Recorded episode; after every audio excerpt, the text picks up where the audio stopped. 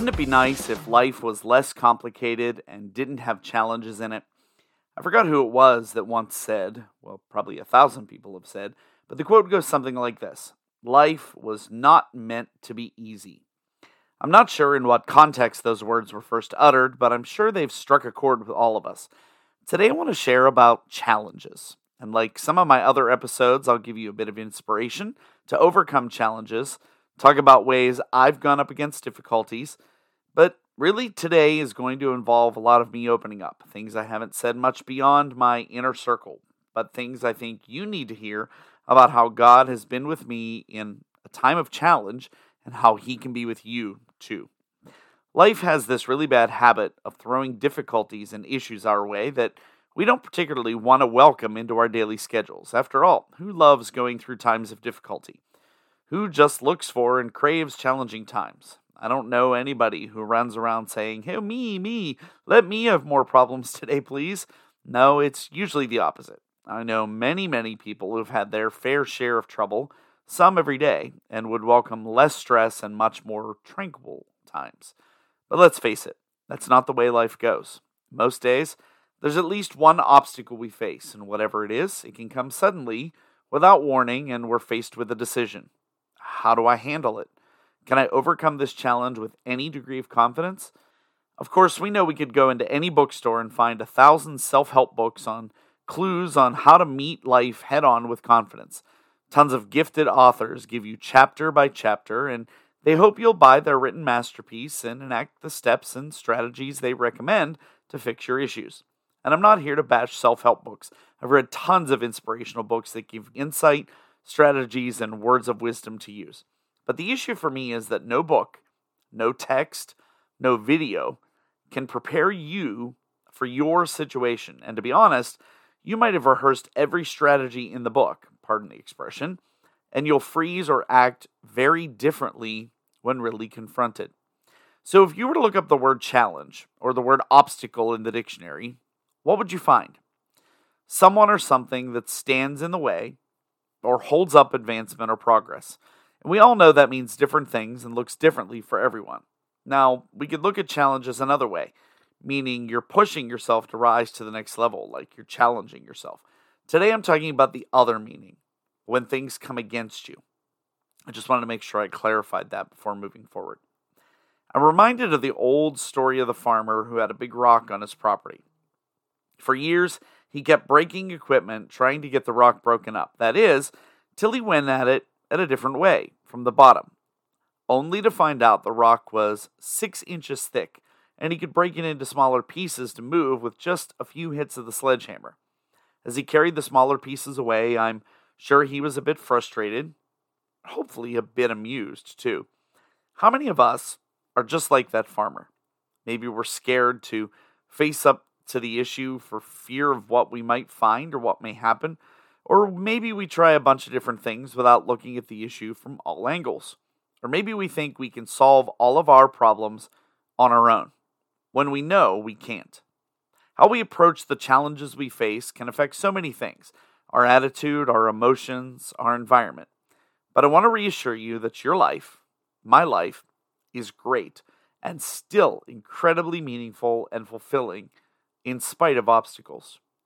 So, I want to spend a little time today telling you about my story. I'm not going to go into a whole lot of specifics out of respect for a lot of things, but I want to tell you a little about how challenge has essentially shaped the way I approach just about everything. Several years ago, our family faced one of the most difficult obstacles. Okay, no, I'd probably say the most difficult obstacle we have ever faced. It affected all of us. It came from outside of our four walls and involved a lot of hate, mistruth, poor policy, miscommunication, mistruth. Did I mention that one already? Let's just say that some of the things we were up against had the potential to change life as we knew it for all of us. It affected all of us. It caused us all to think, to rethink, to reflect, to focus, and to trust. And now, several years later, We've moved past those challenges and we speak into existence that those challenges will never rise against us again. But what I want to focus on today is what we did during that time of challenge. It's hard, and under our own strength, it would have been difficult to do. When first presented with this challenge, we were emotional, vocally and internally. But we very quickly realized that extreme emotions weren't getting us anywhere. They made us feel better temporarily. And I'm not saying there's anything wrong with a good shout or a good cry or a good yell, but those feelings were temporary and didn't fix the underlying problem. Together, we allowed 5,000 different scenarios to enter our minds. What would we do if? What would happen if? What will they do if? What if? What if? What if? But see, here's the problem. Those what if statements only made it worse. They fueled the fire of a situation that seemed to be out of control in the natural, but only caused us to feel worse, making us want to have more of those emotional outbursts and keep on questioning, like a vicious cycle of snowballs gathering steam to flatten everything in their path. So, we took a step back. It just happened that in the midst of this time, our church was doing 21 days of prayer and fasting. As a couple, we chose to fast breakfast each day and instead take that time to pray fervently. And in that time, we felt peace, but we knew there was still something that wasn't clicking. Were we doing something wrong? We were fasting, we were praying, but we were still feeling some sense of unsettledness. Until the last day of the 21 days. That day, everything changed. That day, I felt convicted. This whole time, we tried to tackle this thing with God's help, but still separated. And that day, really for the first time in a really long time, we prayed together and everything changed. That day, we began on a journey that has revolutionized our relationship. It has revitalized our marriage, our family, and our faith. That day, we gave it all up together and said to God out loud, You know the situation.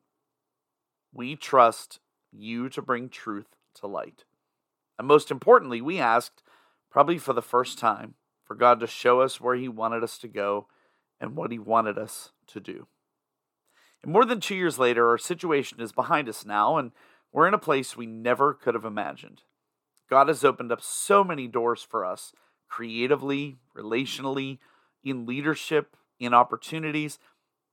And probably bigger than that is the fact that our thinking is different. We no longer look for the challenges and we're no longer caught off guard when they come up. We're always ready and looking for what He has for us next, all because we stood up to a huge challenge. See, here's the issue difficulties have the potential to hold you captive. Some people live so much on a reactionary level. Life is great, I have no issues, we're just cruising along. When a problem comes along, they react quickly and in the human sense, and often say things they regret or do things they didn't think about or pray about. And then you end up taking a bigger hit than you should have to take. And by doing that, situations evolve into something more, and then they take a grip on us. I'm sure you've heard the saying, Do you control your money or does money control you? Well, the same is true about challenges in our lives. Do you allow your challenges to dig so deeply into your conscience, into your heart, into your mind that they take control over you? Or are you proactive and always on the ready? In approaching all of our challenges, we really have two perspectives we can take. Are we going to be the victor or the victim? We may feel our challenge is so large that we can never be victorious over it. But I remind you of a young man named David and the large giant that he took down, Goliath. No one else wanted to face that giant. David knew that with God's help, he was bigger. We don't have to have all the friends, or all the money, or all the weapons, or all the answers of the world on our side. We can be victorious when we allow God to fight our battles with us. And here's the best part the challenges you face, the difficulties you experience, they don't define who you are. I've learned that. When challenge and obstacles come in our way, the enemy will do everything he can to convince you this is the way it has to be, that these troubles define your life. But guess what? Yeah, that's not the case at all.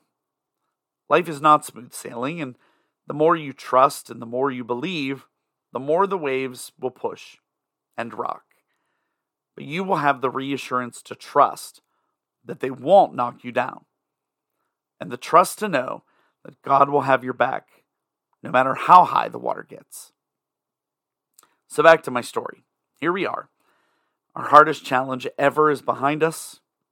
What have I learned? I've learned first that I could never have done it on my own. Yes, I leaned on prayer and my relationship with God to give me strength every day. But we also relied on each other people we knew could help and people who we could trust. This isn't to say we put this battle in human hands. We took on partners who we knew would pray alongside us and proclaim its end. So, what about the fact that it took years to get through? Well, that's the staying power of faith. You see, God has greatness in store for all of us. Yes, even you, even though you might be thinking otherwise. And nothing that comes in our way, no failure, no obstacle, no hindrance, no rejection, and no matter how long it may take, can keep us from the greatness God has in store for us. For our family, things are changing.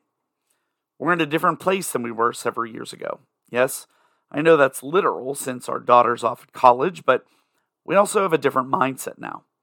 We aren't just gliding along with life and then fledging when a new difficulty presents itself.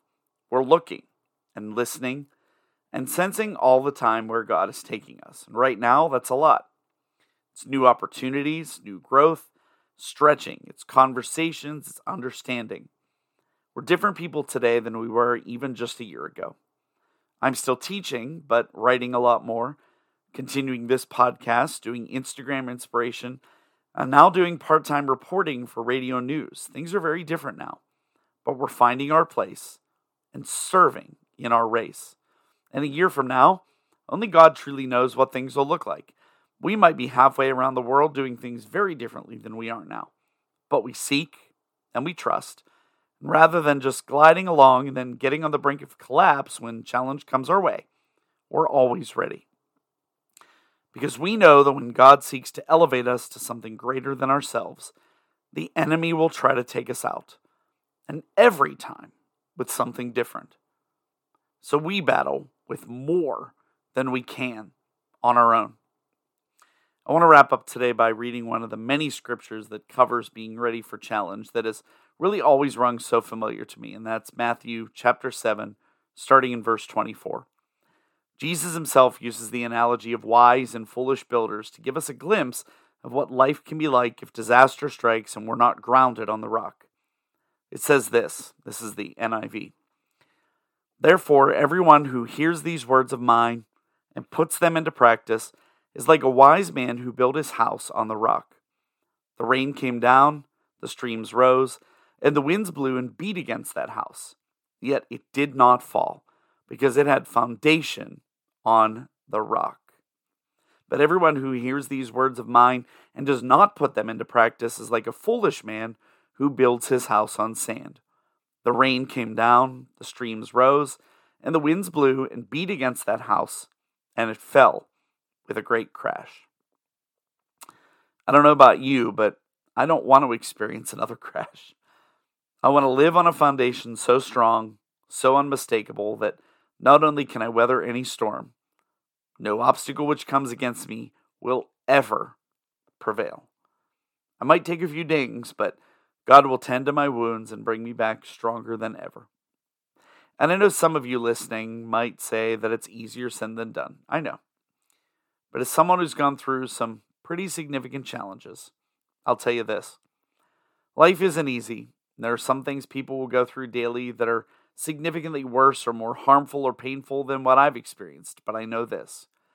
No matter what comes against me, I know I'm called to greatness. Focus first on God's power rather on the size of your problem. No matter how big your obstacle is, be assured he is much larger than any obstacle you will ever face. Choose to see your obstacle as an opportunity to cultivate your character and increase your faith while you trust God to lead you through the process of overcoming it. Because it's only a matter of time before God gives you a great victory. That's all for this week's Q on Q. As always, I really do appreciate you taking time to listen. We'll see you back here next time when we'll have more for you on Q.